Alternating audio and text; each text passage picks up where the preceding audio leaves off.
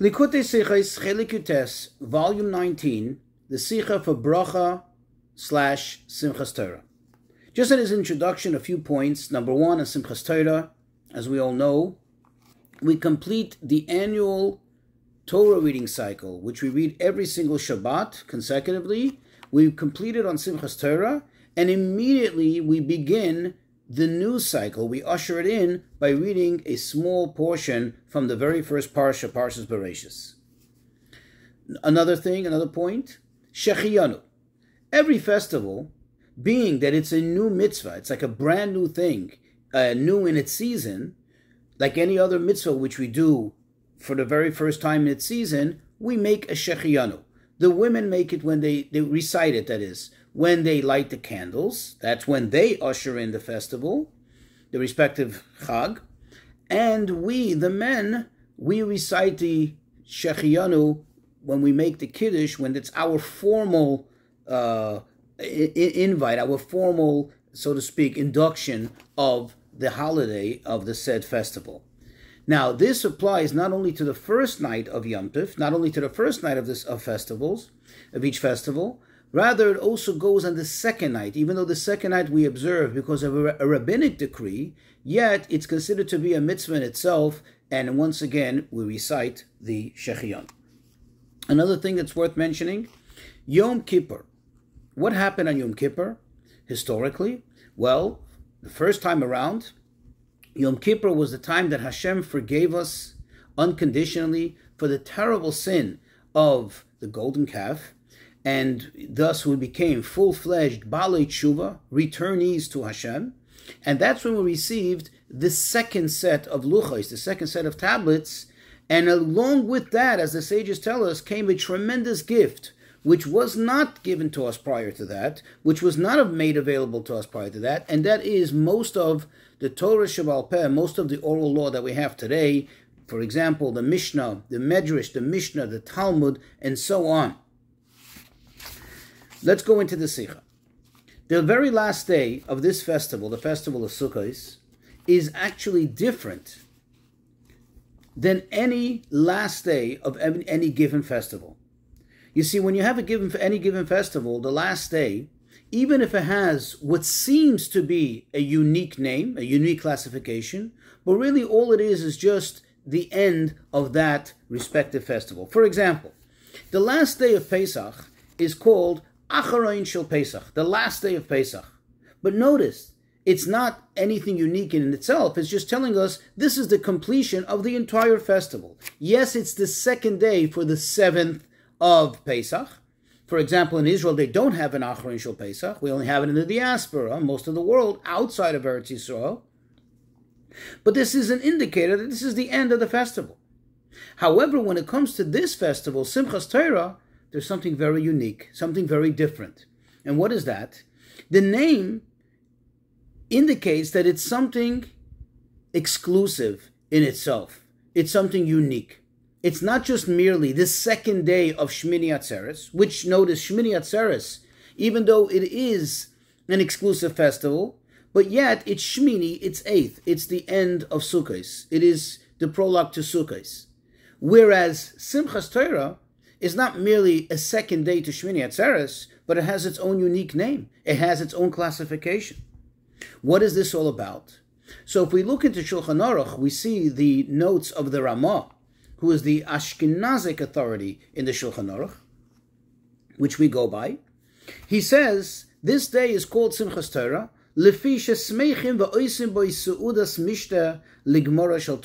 because on this day we rejoice and we make elaborate feasts for the completion of the Torah.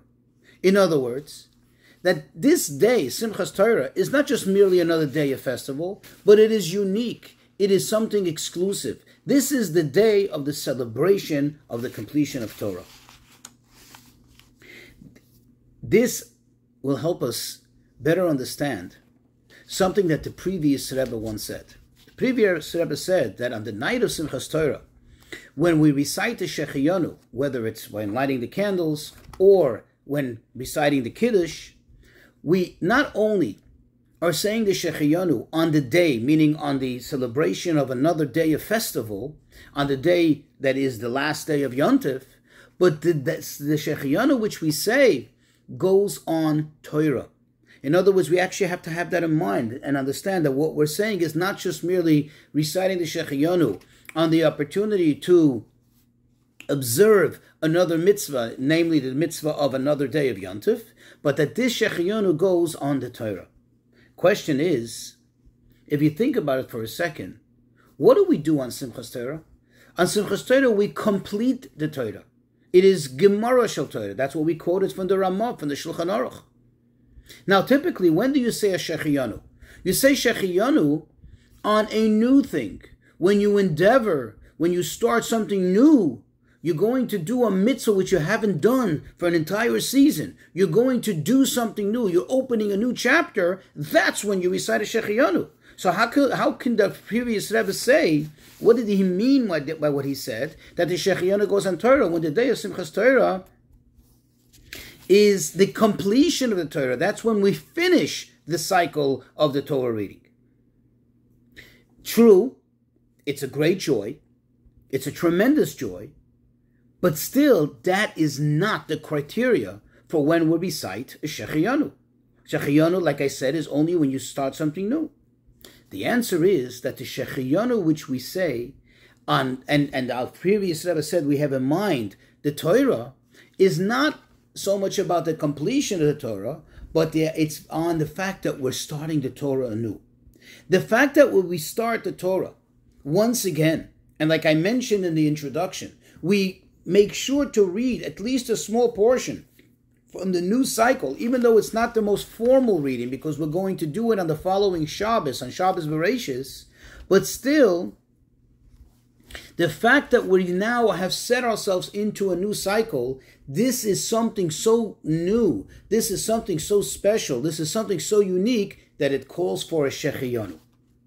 Question Torah is something which needs to be learned so Torah is an endeavor which never really stops. It has to be learned and studied all the time. And therefore, in that sense, the Torah never really finished. It never really ends. It does no really end and no beginning, it would seem. It's a constant cycle. And therefore, the question is, what is so new over here? In other words, what is the uniqueness of the, the quality of something new? What is the novelty here for which we it warrants a shechiyonu, for which we can justifiably say a shechiyonu?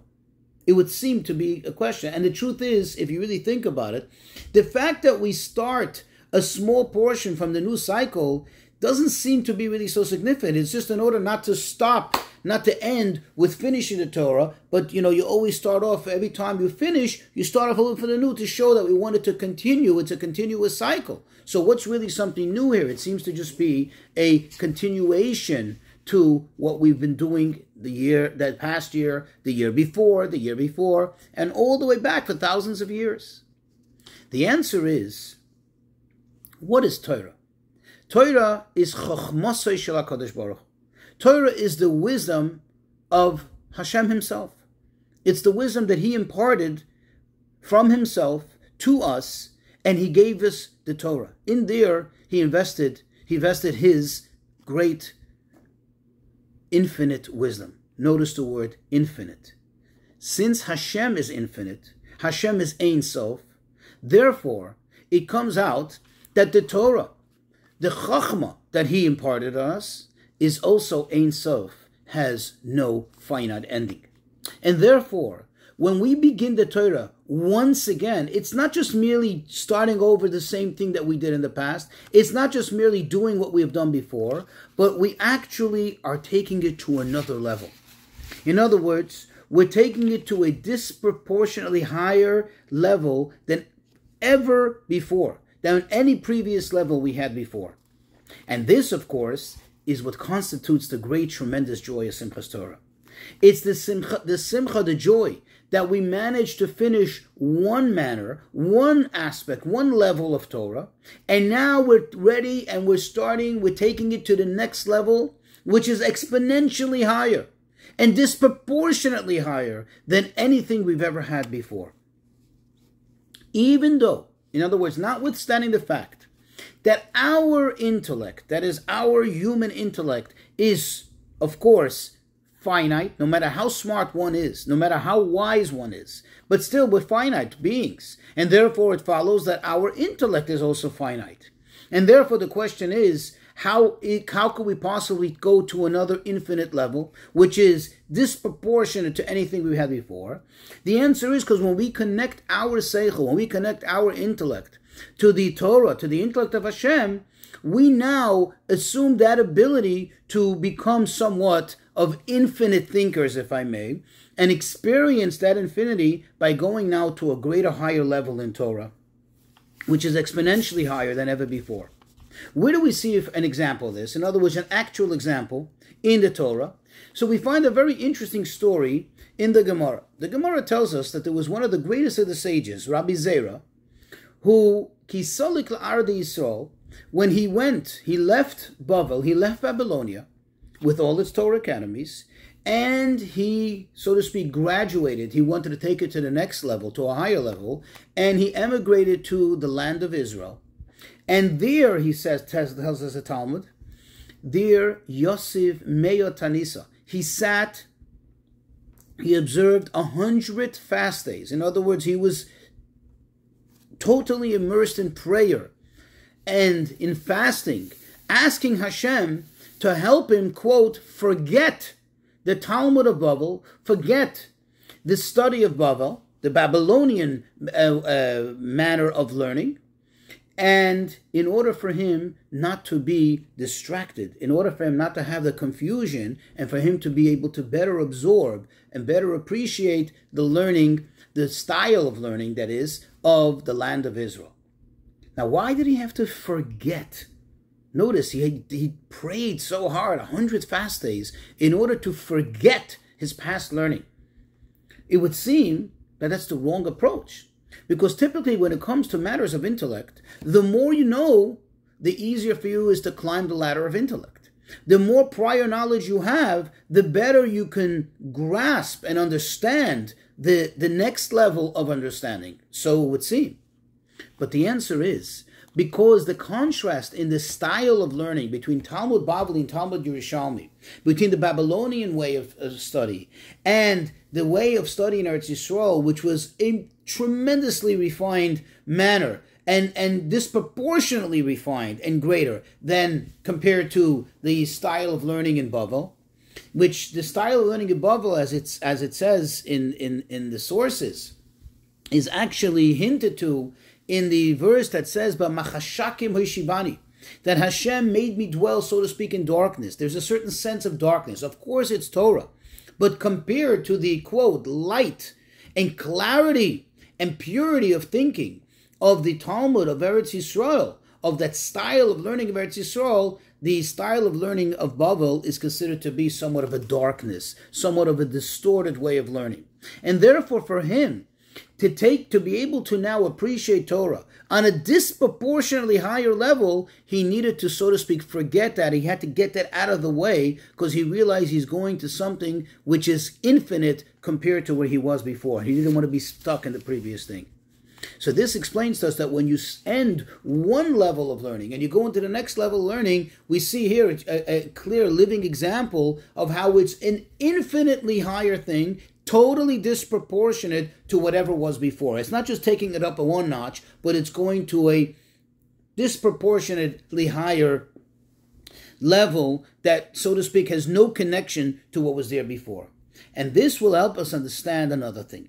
Why wasn't Simchas Torah established when it would seem the most logical thing to do on the day that we receive the Torah? On Shavuos. That's when we receive the Torah anew. Why is it specifically now? Why didn't we take that time of the year, which is the time, the actual annual, uh, um, uh, you know, date on the, I'm sorry, the actual date on the calendar when we receive the Torah, which commemorates the actual day which we received the, Torah. Why don't we celebrate the Torah then? Why do we celebrate it now at this time of the year? The answer is because now we're celebrating after we have completed Yom Kippur. After Yom Kippur, we went on the day which marks the anniversary of when we became the Baalei Tshuva, as I said in the introduction, and we received the second set of tablets. Thus, with that, we received an exponentially higher level of Torah.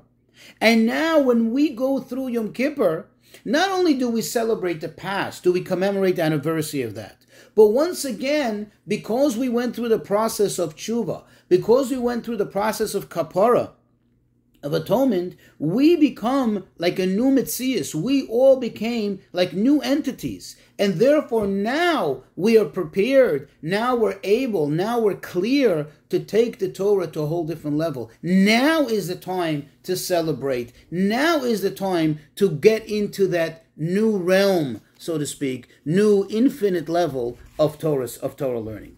And this is where we can now also appreciate the direct connection between the parsha we read on Simchas Torah and Simchas Torah. The parsha is V'Zos HaBracha.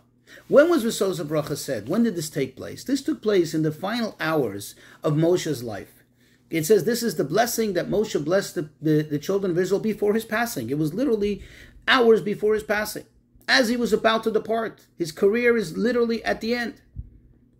What's one of the main verses in the V'Zos HaBracha? It says over there, Torah Tziva Lanu Moshe. The Torah which Moshe commanded us. The Torah which Moshe imparted on us. Now, what does it mean that Moshe gave us the Torah? It obviously would bring us to the obvious conclusion that Moshe was on the highest and most complete level of Torah understanding. Because if you have to teach it to others, in this case, Moshe is the person through whom Hashem transmitted Torah. He is the transmitter of Torah.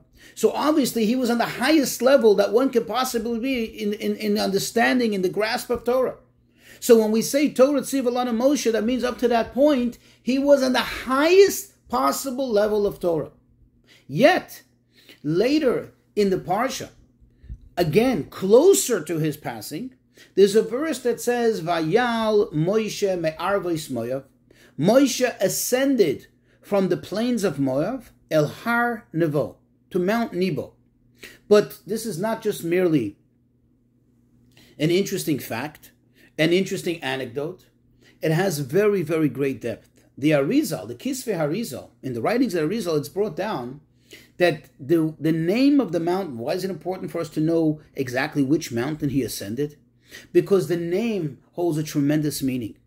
The word Nevo, could actually be read nun, the letter nun, which is 50, the numerical value of 50, bo in it.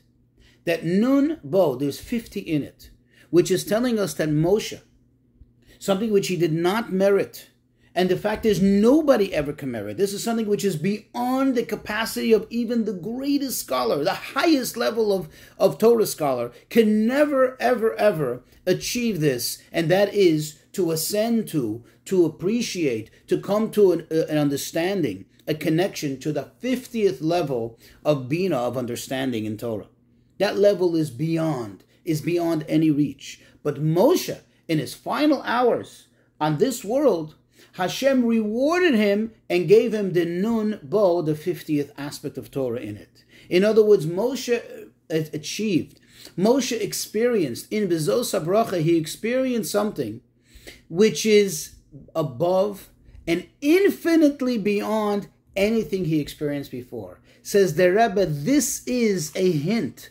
This is actually telling us what every single Jew experiences in the, uh, on, uh, uh, on, on Simchas Torah when we read this parsha. That every single Jew experiences an infinitely higher level in Torah than he ever had before, than he was ever able to do before. Every single Jew experiences that. And that explains the great joy of Simchas Torah. And that goes back to what we asked and answered why we make the Shechiyanu on the Torah. Because we're not just finishing the Torah, we're now achieving Torah in an exponentially higher level, disproportionate to ever before, infinitely disproportionate to ever before. But of course, the question is wait, based on what we just explained, number one, it would seem that this only applies to the great Torah scholars. people who are really capable of studying Torah, and now they're capable of appreciating that they have been now, so to speak, projected to a greater level. They've ascended to an infinite level. But the simple people, people who maybe don't even typically study Torah, they just merely hear the reading of Torah, or maybe not even that. What significance does it have to them? And we find that everybody rejoices in Simchas Torah. In fact, it's not just the scholars, it's not just the rabbis, not just the Torah students who dance on Simchas Torah, it's everybody. Everybody feels this, this inner joy, this natural joy that just comes bursting out of every single Jew.